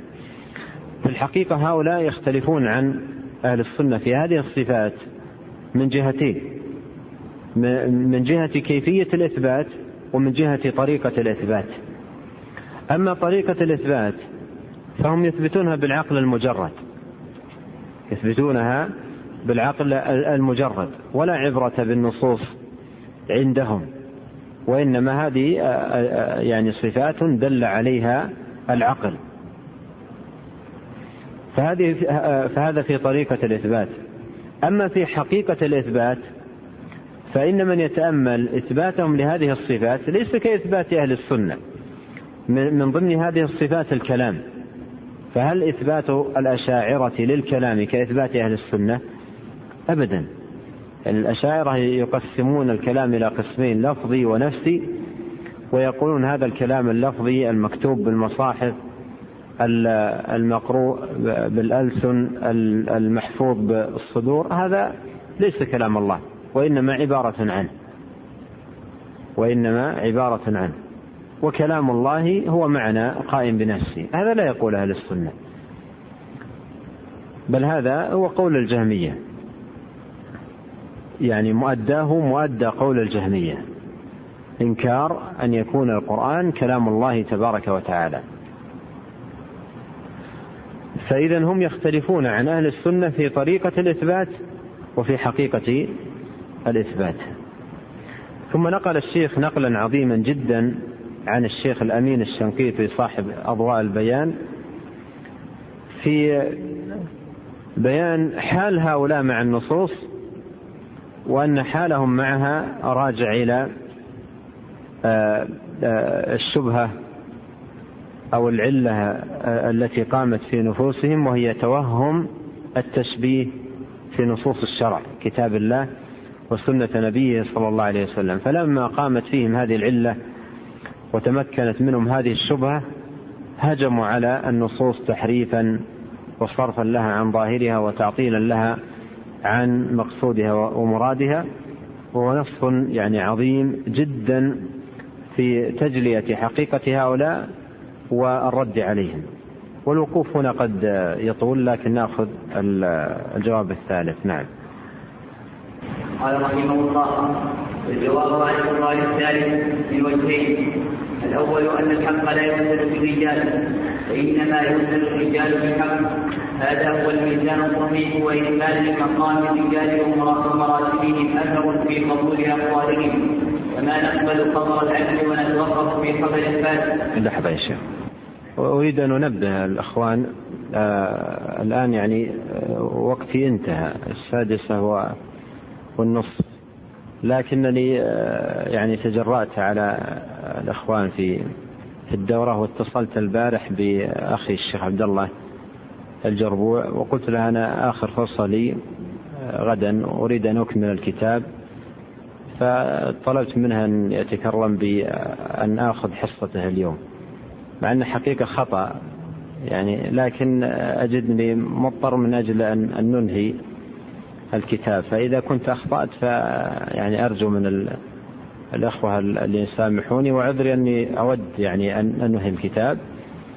والشيخ جزاه الله خير يعني قبل كان الواسطة ابنه الشيخ إبراهيم قلت اشفع لنا عند الوالد. على كل حال يعني الحصة الثانية ستكون لي إن شاء الله. وغدا الشيخ يعني يبدأ من الخامسة يعني عنده الحصتين الأولى والثانية وأيضا يوم الخميس. وعلى كل حال أنا أعتذر يعني لما حصل من الشيخ ومن الطلاب أيضا ولا كنت حقيقة أود هذا لكن اضطريت إليه اضطرارا على سفر اليوم والإخوة يرغبون أن ننهي الكتابة أعتذر من المنظمين ومن الإخوة أيضا الحاضرين. تفضل شاء الله والجواب عن السؤال الثالث من وجهين الأول أن الحق لا يكون بالرجال وإنما يكون الرجال بالحق. هذا هو الميزان الصحيح وإن كان بمقام الرجال ومراتبهم أثر في قبول أقوالهم. كما نقبل خبر العدل ونتوقف ونتوقف في خبر الفاسد لكن ليس هذا هو الميزان في كل حال. فإن الإنسان بشر يفوته من كمال العلم وقوة الفهم ما يفوته فقد يكون الرجل دينا وذا خلق ولكن يكون ناقص العلم أو ضعيف الفهم فيفوته من الصواب بقدر ما حصل له من النقص والضعف. أو يكون قد نشأ على طريق معين أو مذهب معين لا يكاد يعرف غيره فيظن أن الصواب منحصر فيه ونحو ذلك. الثاني أننا إذا قابلنا الرجال على طريق الأشاعرة للرجال الذين هم على طريق السلف وجدنا في هذا الطريق من هم أجل وأعظم وأهدى وأقوم الذين على طريق الأشاعرة. فالأئمة الأربعة أصحاب المذاهب المشروعة ليسوا على طريق الأشاعرة. وإذا ارتقيت إلى من فوقه من التابعين لم تجدهم على طريق الأشاعرة. وإذا عدلت إلى عصر الصحابة والخلفاء الأربعة الراشدين لم تجد فيهم من حدا حذو الأشاعرة في أسماء الله تعالى وصفاته وغيرهما مما خرج به الأشاعرة عن طريق السلف. ونحن لا ننكر أن لبعض العلماء المنتسبين إلى الأشعري قدم صدق في الإسلام والدفع عنه والعناية بكتاب الله تعالى. بسنة رسوله صلى الله عليه وسلم رواية ودراية والحرص على نفع المسلمين وهدايتهم ولكن هذا لا يستلزم عصمته من الخطأ فيما أخطأوا فيه ولا قبول قولهم في كل ما قالوه ولا يمنع من بيان خطئهم ورجهم لما في ذلك من بيان الحق وهداية القلب. ولا نخبر أيضا أن لبعضهم فردا حسنا فيما ذهب إليه وخفي عليه الحق فيه ولكن لا يكفي لقبول القول حسن قصد قائله بل لا بد أن يكون موافقا لشريعة الله عز وجل. فإن كان مخالفا لها وجب رده على قائله كائنا من كان لقول النبي صلى الله عليه وسلم من عمل عملا ليس عليه أمرنا فهو رد. ثم إن كان قائله معروفا بالنصيحة والصدق في طلب الحق اعتذر عنه في هذه المخالفة وإلا عمل بما يستحقه في سوء قصده ومخالفته. هذا الذي ذكره الشيخ رحمه الله في جواب السؤال الثالث وهو أن كيف يقال أن ما عليه الأشاعرة خطأ وعلى هذا المذهب فلان وفلان وفلان وفلان ويذكرون كثيرين من المشهورين بالعلم والفضل بأنهم على على هذا المذهب. فأجاب الشيخ عن هذا بجوابين. الأول أن الحق لا يوزن بالرجال ولكن اعرف الحق تعرف أهله. فليس الذي يقاس به الحق الرجال وإنما الرجال يقاسون بالحق. من كان موافقا منهم للحق فهو محق ومن لم يكن موافقا له فهو على خطأ. فالمقياس موافقة الحق لا أن الحق يقاس بالرجال. هذا الجواب الأول. والجواب الثاني إذا كان إذا كانت يعني القضية قضية ذكر أسماء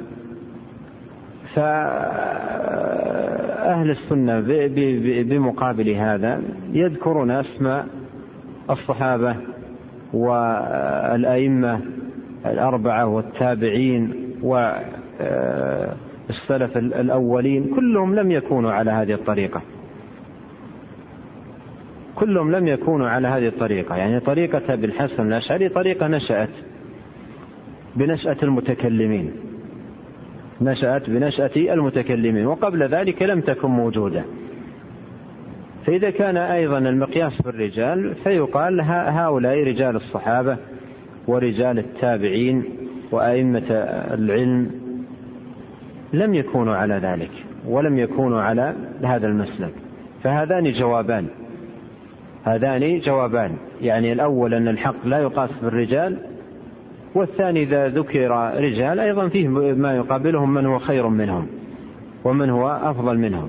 إن ذكروا فلان وفلان وفلان ذكرنا من أئمة السلف وخيار القرون من هو خير منهم بل لا يقارن بهم لا علما ولا فضلا.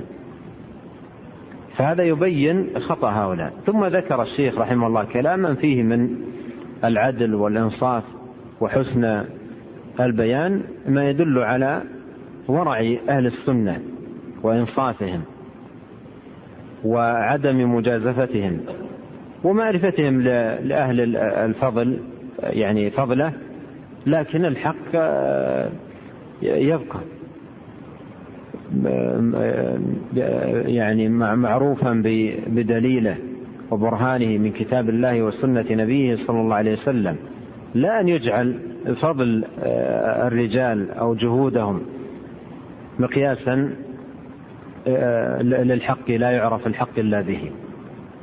فالشيخ يذكر أن لا ننكر كذا ولا ننكر كذا ولا ننكر كذا لكن هذا لا يعني لا يعني أن أن يكون من ذكر فيه هذا العصمة أو السلامة أو أن يكون قوله أو كل ما يقول به هو الحق.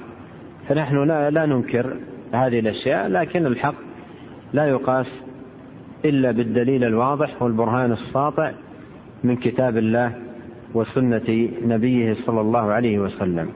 وأيضا إنصافا قد يكون كثير من هؤلاء أخطأ عن حسن قصد وتحرى الحق وأراده وطلبه لكن زلت زلت قدمه.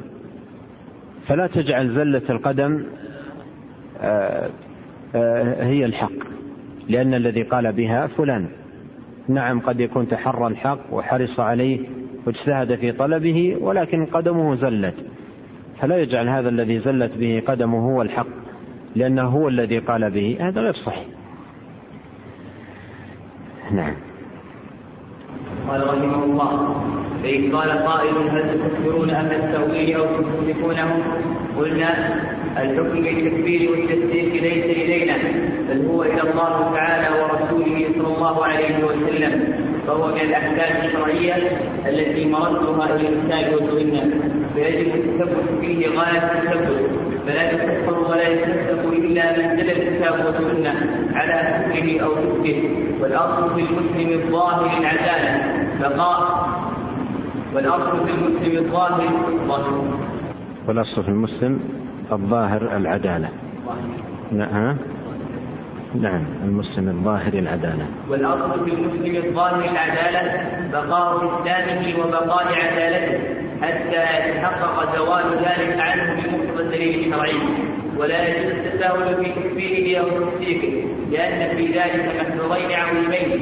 أحدهما اشتراط الكذب على الله تعالى في الحكم وعلى المحكوم عليه في الوصف الذي نبذه به. الثاني الوقوع فيما نبذ به أخاه إن كان سالما منه. في صحيح مسلم عن عبد الله بن عمر رضي الله عنهما أن النبي صلى الله عليه وسلم قال إذا كفر الرجل أخاه فقد باء بها أحدهما. وفي رواية إن كان كما قال وإلا رجع عليه. وعن أبي ذر رضي الله عنه عن النبي صلى الله عليه وسلم ومن دعا رجلا بالكفر أو قال عدو الله وليس كذلك إلا حار عليه وعلى هذا فيجب قبل الحكم على المسلم بكفر أو كفر أن ينظر في أمرين. أحدهما دلالة الكتاب أو السنة على معين أو الفاعل معين بحيث تتم شروط التكفير أو التفسير في حقه وتنتفي الموانع. ومن أهم الشروط أن يكون عالما بمخالفته التي أوجبت أن يكون كافرا أو فاسقا. لقوله تعالى ومن يشاقق الرسول من بعد ما تبين له الهدى ويتبع غير سبيل المؤمنين نوله ما تولى ونصله جهنم وساءت مصيرا. وقوله وما كان الله ليضل قوما بعد إذ هداهم حتى يبين لهم ما يتقون إن الله بكل شيء عليم. إن الله له ملك السماوات والأرض يحيي ويميت. وما لكم من دون الله من ولي ولا نصير. ولهذا قال أهل العلم ولا يكفر ولا يكفر جاهل الفرائض إذا كان حديث عهد بإسلام حتى يبين له. لا يكفر. لا يكفر بدون واو. ولهذا قال أهل العلم لا يكفر جاهل الفرائض إذا كان حديث الاسلام إذا كان يبين له. إذا كان إذا كان حديث عهد بالإسلام حتى يبين له ومن الموانع أن يقع ما يوجب الكفر والكفر بغير إرادة منه ولذلك صور منها أن يكره على ذلك فيفعله لداعي الله. له إثنانا به فلا يكفر حينئذ. بقوله تعالى من كفر بالله من بعد إيمانه إلا من كفر وقلبه مطمئن بالإيمان. ولكن من شرح بالكفر صدرا فعليهم غضب من الله ولهم عذاب عظيم. ومنها أن يغلق عليه كفره فلا يدري ما يقول بشدة فرح أو حزن أو خوف أو نحو ذلك. ودليله ما ثبت في صحيح مسلم عن أنس بن مالك رضي الله عنه قال قال رسول الله صلى الله عليه وسلم الله أشد فرحا بتوبة عبده حين يتوب إليه من أحدكم كان على راحلته بأرض فلاح فانفلتت منه وعليها طعامه وشرابه فأيس منها فأتى شجرة فاضطجع في ظلها قد أيس من راحلته فبينما هو كذلك إذ هو بها قائمة عنده فأخذ بخطامها ثم قال من شدة الفرح اللهم أنت عبدي وأنا ربك أبقى من شدة الفرح. قال شيخ الإسلام ابن تيمية رحمه الله في مجموع الفتاوى لابن قاسم وأما التفكير فالصواب أن من اجتهد من أمة محمد صلى الله عليه وسلم وقصد الحق فأخطأ لم يكفر بل يغفر له خطأه ومن تبين له ما جاء به الرسول صلى الله عليه وسلم فشاق الرسول من بعد ما تبين له الهدى واتبع غير سبيل المؤمنين فهو كافر ومن اتبع هواه وقصر في طلب الحق وتكلم بلا علم فهو عاص مذنب ثم قد يكون فاسقا وقد يكون له حسنات ترجع على سيئاته كلها ترجع. ثم وقد يكون له حسنات ترجع على سيئاته انتهى كلامه رحمه الله. وقال وقال في قال وقال في المجموع المذكور في كلام الله هذا مع أني دائما ومن جالسني يعلم ذلك مثلي أني من أعظم الناس نهيا عن أن يكتب معينا معينا إلى تثبيت. وتفسير ومعصية إلا إذا علم أنه قد قامت عليه الحجج اللسانيه التي من خالفها كان كافرا دارا وفاسقا أخرى وعاصيا أخرى وإني أقرر أن الله قد غفر لهذه الأمة خطاها ولذا ذلك يعم الخطأ في المسائل الخبرية القوليه والمسائل العملية. وما زال السلف يتنازعون في كثير من هذه المسائل. ولم يشهد أحد منهم على أحد لا بكفر ولا بفسق ولا بمعصية وذكر أمثلة ثم قال وكنت أبين أن ما نقل عن السلف والأئمة من إطلاق القول بتكفير من يقول كذا وكذا فهو أيضا حق لكن يجب التفريق بين الإطلاق والتعيين إلى أن قال والتكفير هو من الوعيد. فإنه وإن كان قول تسليما لما قاله الرسول صلى الله عليه وسلم لكن قد يكون الرجل حديث عنه في الإسلام أو نشأ بكادات بعيدة مثل هذا لا يكفر بجهل ما يشهده حتى تقوم عليه الحجة لا, لا يكفر. ومثل هذا لا يكفر بجهل ما يشهده حتى تقوم أو سمعها ولم تثبت عنده أو عارضها عنده معارض آخر أوجب تأويلها وإن كان مخطئا وكنت دائما أذكر الحديث الذي في الصحيحين في الرجل الذي قال إذا ألدت فاحبوني ثم اسحبوني ثم ذروني في اليم والله لئن قدر الله عليه ليعذبني عذابا ما عذبه ففعلوا ذلك فقال الله ما حملك على ما فعلت؟ قال خشيتك فغفر له فهذا رجل يشك في قدرة الله وفي إعادته إذا سري بل اعتقد أنه لا يعاد. وهذا كفر باتفاق المسلمين لكن كان جاهلا لا يعلم ذلك وكان مؤمنا يخاف الله أن يعاقبه. فغفر له بذلك والمتأول من أهل الاجتهاد الحديث على متابعة الرسول صلى الله عليه وسلم أولى بالمغفرة من مثل هذا. انتهى كلامه رحمه الله. وبهذا علم الفرق بين القول والقائل وبين الفعل والفاعل. فليس كل قول أو فعل يكون فسقا أو كفرا يحكم على قائله أو فاعله بذلك. قال شيخ الإسلام ابن تيمية رحمه الله في مجموع الفتاوى وأصل ذلك أن المقالة التي هي كفر بالكتاب والسنة والإجماع يقال هي كفر قولا يطلق كما دلت على ذلك الدلاله الشرعية. فإن فيما من الأحكام المتلقاه عن الله ورسوله صلى الله عليه وسلم.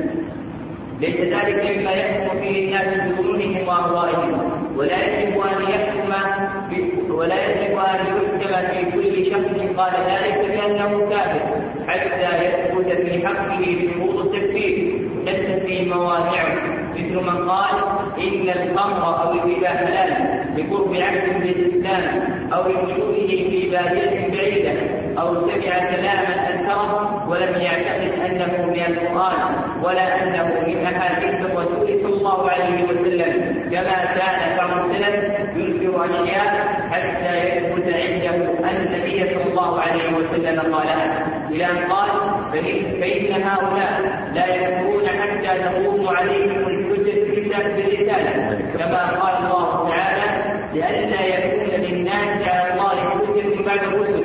وقد عفى الله بهذه الأمة عن الخطأ والنسيان. انتهى كلامه رحمه الله. بهذا علم أن المقالة أو الفعل قد تكون أو فسقا ولا يمنع من ذلك أن يكون القائل بها كافرا أو فاسقا إما لانتفاء شرط التكفير أو التكذيب أو وجود مانع شرعي يمنع منه وقد تبين له الحق فاصر على مخالفته. ومن؟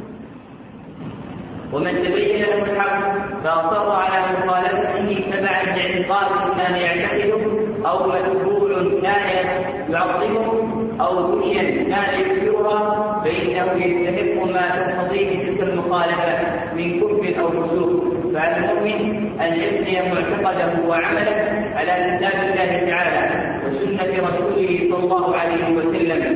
فيجعلهما إماما له يستضيف في نورهما ويسير على منهاجهما فإن ذلك هو الصراط المستقيم الذي أمر الله تعالى به في قوله وإن هذا صراطي مستقيما فاتبعوه. ولا تتبعوا السبل فتفرق بكم عن سبيله ذلك وصاكم به لعلكم تتقون. وليحذر ما يسبه بعض الناس من كونه يستبني معتقده أو عمله على مذهب معين. فإذا رأى نصوص الكتاب والسنة على خلاف حاول صرف هذه النصوص إلى ما يوافق ذلك المذهب على وجوه متعدده فيجعل الكتاب والسنة تابعين وما سواهما إماما لا تابعة. وهذه طريق من وهذه طريق من طرق أصحاب الهوى لا اتباع الهدى. لا لا أتباع. لا أتباع الهدى. وقد ذم الله هذه الطريقة بقوله ولو اتبع الحق أهواءهم لفسدت السماوات والأرض ومن فيهن بل أتيناهم بذكرهم فهم عن ذكرهم معرضون. والناظر في مسالك الناس في هذا الباب يرى العجب العجاب ويعرف شدة انتقاله من اللجوء إلى ربه في سؤال الهداية والثبات على الحق والاستعاذة من الضلال والانحراف. ومن سأل الله تعالى بصدق وافتقار إليه عالما بغنى ربه عنه وافتقاره هو إلى ربه فهو حري أن يستجيب الله تعالى له سؤله يقول الله تعالى وإذا سألك عبادي قريب أجيب دعوة الداعي إذا دعاني فليستجيبوا لي وليؤمنوا بي لعلهم يرشدون. ونسأل الله تعالى أن يجعلنا ممن رأى الحق حقا واتبعه ورأى الباطل باطلا واجتنبه وأن يجعلنا هداة مهتدين وصلحاء مصلحين وألا يزيغ قلوبنا بعد إذ هدانا ويهب لنا منه رحمة إنه هو الوهاب. والحمد لله رب العالمين الذي بنعمته الصالحات والصلاة والسلام على نبي الرحمة وهذه الأمة إلى ومن تبعهم بإحسان إلى يوم الدين. في اليوم الخامس عشر من شهر شوال سنة 1404 من الهجرة بقلم مؤلفه الفقير إلى الله محمد الصالح العثيمين رحمه الله رحمة واسعة. آه، رحم الله الشيخ وجزاه خير الجزاء. على هذا البيان في كتابه وفي جميع كتبه وفي أشرطته ونسأل الله جل وعلا أن يعلي قدره وأن يرفع منزلته وأن يجزيه عن أمة الإسلام خير الجزاء. وهنا الشيخ رحمه الله لما ذكر الأسئلة الثلاثة التي يريدها من ينتصر للتأويل ويرى صحة ذلك المسلك وذكر الجواب عليها يعني كيف تخطئون التأويل وهو قول الأشاعرة وهم في الكثرة آه، بنسبة كذا وإمامهم كذا وقد قال بالتأويل من الأئمة والعلماء فلان وفلان. لما ذكر الإجابة على هذه السؤالات الثلاثة أورد أمرا آخر. قد يقوله بعض هؤلاء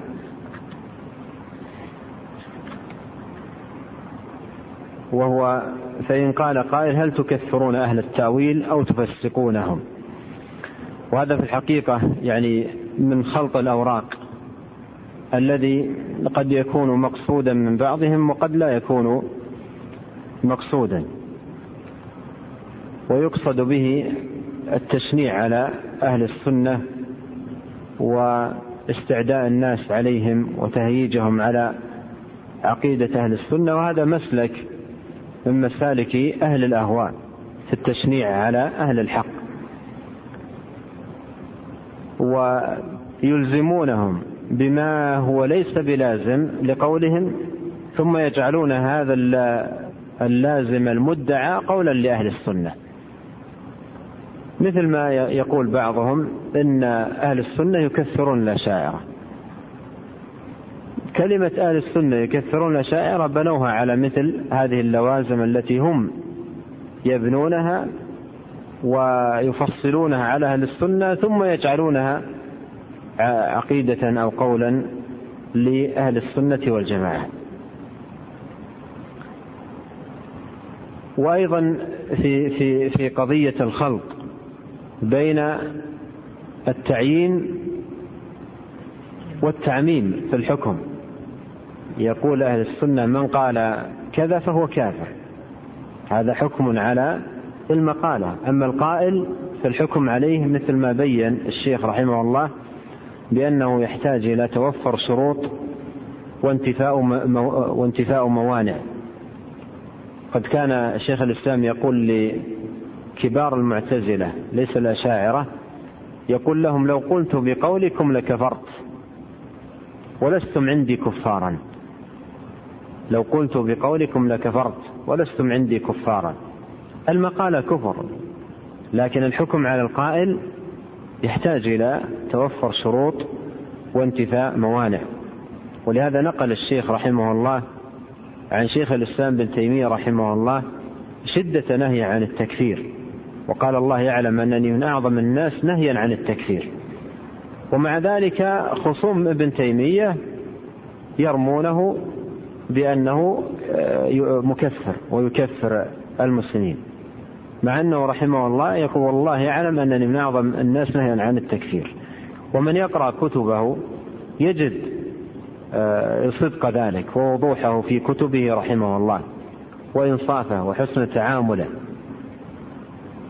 في نقض التأسيس في مقدمته كان يقول رحمه الله في, في لما ذكر قول المعتزلة قال قال في ردي عليه لو قلت بقولكم لكفرت ولستم عندي كفارا لأنه هو عرف الحق وأما هم اشتبهت عليهم الأمور ولم يتبين لهم الحق والهدى فلا يكفرون وإنما يبين لهم وتزال عنهم الشبهة وتقام عليهم الحجة والله تعالى يقول ومن يتبع غير سبيل المؤمنين ومن يشاق ومن يشاق الرسول من بعد ما تبين له الهدى ويتبع غير سبيل المؤمنين نوله ما تولى قال من بعد ما تبين له الهدى من بعد ما تبين له الهدى أما إذا اشتبهت على الإنسان لا يكفر ابتداء إذا اشتبه الهدى على الإنسان لا يكفر ابتداء وإنما يبين له. وتقام عليه الحجة وتزال عنه الشبهة ثم يكون ذلك. ولهذا التكفير ليس لأحد الناس وإنما للعلماء الراسخين الذين يحسنون إقامة الحجة وإزالة الشبهة وبيان الحق. أما أحد الناس فشأنهم الرجوع إلى العلماء ومعرفة الأحكام منهم كما أنه يعرف تعرف أحكام الصلاة وأحكام الطهارة وأحكام العبادات من العلماء فكذلك هذه المسائل الكبار العظيمة. بعض الناس إذا يعني سئل في يعني مسائل تتعلق بالطهارة يتورع عن الإجابة حتى لو كان عنده معرفة أو شيء من المعرفة يتورع ويقول اسأل. لكن إذا سئل عن التكفير لا يتورع. ويبادر للكلام. فمثل هذه الأمور العظيمة المسائل الكبار يحال فيها إلى أهل العلم. الراسخين أهل العلم بكتاب الله وبطريقة إقامة الحجة. ولا يحكم على معين. بأنه كافر منتقل من ملة الإسلام إلا بأمرين. ذكرهما الشيخ. الأول أن يقوم الدليل الشرعي من الكتاب والسنة أن هذا الأمر كفر. والأمر الثاني أن يثبت في حق المعين انطباق هذا الحكم عليه. فيحتاج إلى شيء يعني إلى شيئين إلى الدليل الواضح البين من الكتاب والسنة ثم أيضا انطباقه على المعين بالشروط المعتبرة وأيضا انتفاء الموانع المعتبرة في في في أدلة الشرع. والمقالة قد تكون كفرا ولا يكون ولا يكون قائلها كافرا لوجود مانع من تكفيره. مثل ما أشار الشيخ قد يقول مقالة الكفر مكرها. هذا لا يكفر إلا من أكره وقلبه مطمئن بالإيمان. وقد يكون قالها ذهولا مثل ما جاء في الحديث أخطأ من شدة الفرح. فثمة موانع. وأيضا ثمة شروط لإلحاق الوعيد والحاق التكفير أو غير ذلك بالمعين. فالمسألة لها ضوابطها والشيخ رحمه الله يعني ذكر في هذه المسألة خلاصة بديعة وإشارات يعني جميلة ونقل نقولا نافعة جدا عن شيخ الإسلام ابن تيمية رحمه الله في شدة النهي عن التكفير وعدم المسارعة إليه وأيضا معرفة الضوابط المرعية في في في هذا الباب. ويعني ختم رحمه الله بهذه الدعوة المباركة. ونسأل الله جل وعلا أن أن ينفعنا بما ذكره رحمه الله وأن يوفقنا لكل خير وأن يهدينا سواء السبيل. وهذا آخر ما يعني تيسر من التعليق على هذا الكتاب المبارك. كتاب القواعد المثلى للشيخ ابن عثيمين رحمه الله. والوقت ضيق والكتاب يعني يحتمل البسط ويحتمل الإطالة. ولكن الكتاب واضح. يعني من يقرأه ويتأمله واضح. والشيخ يعني سبكه بعبارة جميلة وأسلوب بين وبأمثلة واضحة. وأهل العلم يعني يوصون العناية بالقواعد. عموما وبهذا الكتاب الذي هو حقيقة خلاصة بديعة في باب قواعد الأسماء والصفات ونسأل الله جل وعلا أن يجزي مؤلف هذا الكتاب خير الجزاء وأن يوفقنا وإياكم للعلم النافع والعمل الصالح وأن يتقبل منا جلوسنا هذا إنه سميع مجيب. آه، ننتقل إلى أمر آخر.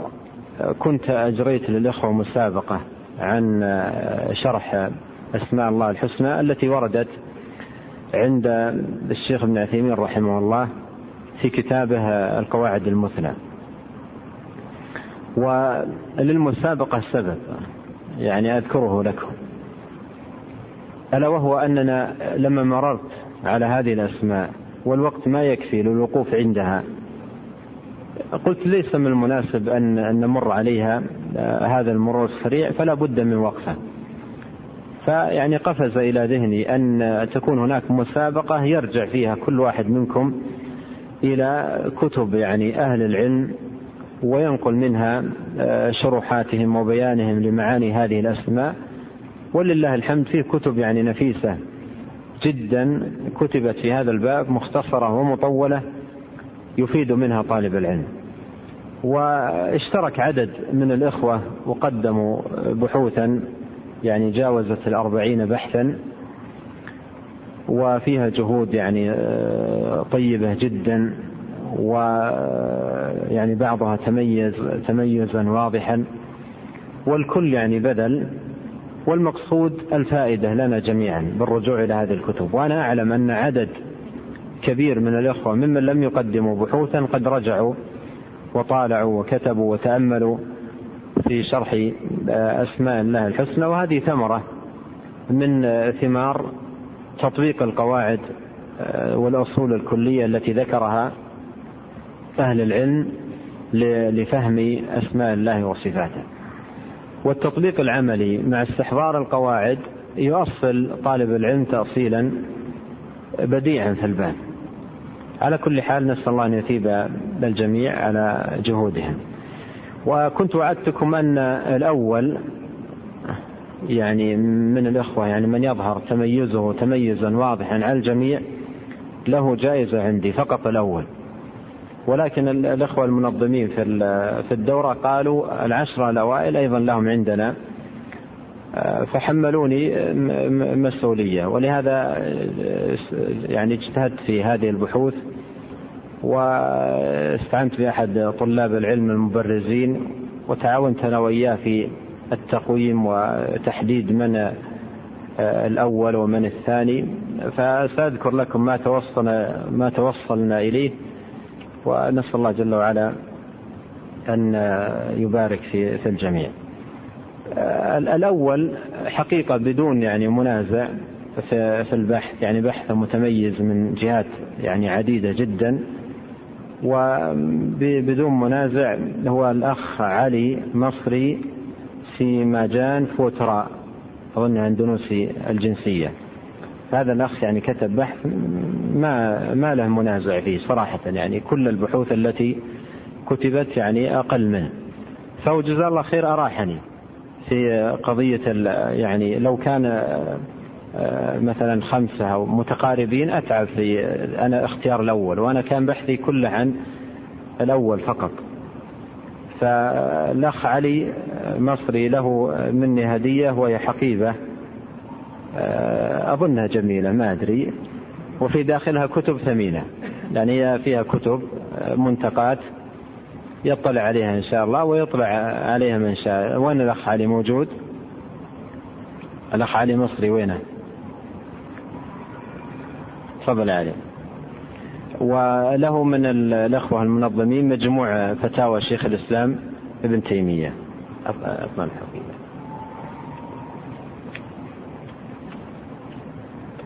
تفضل علي.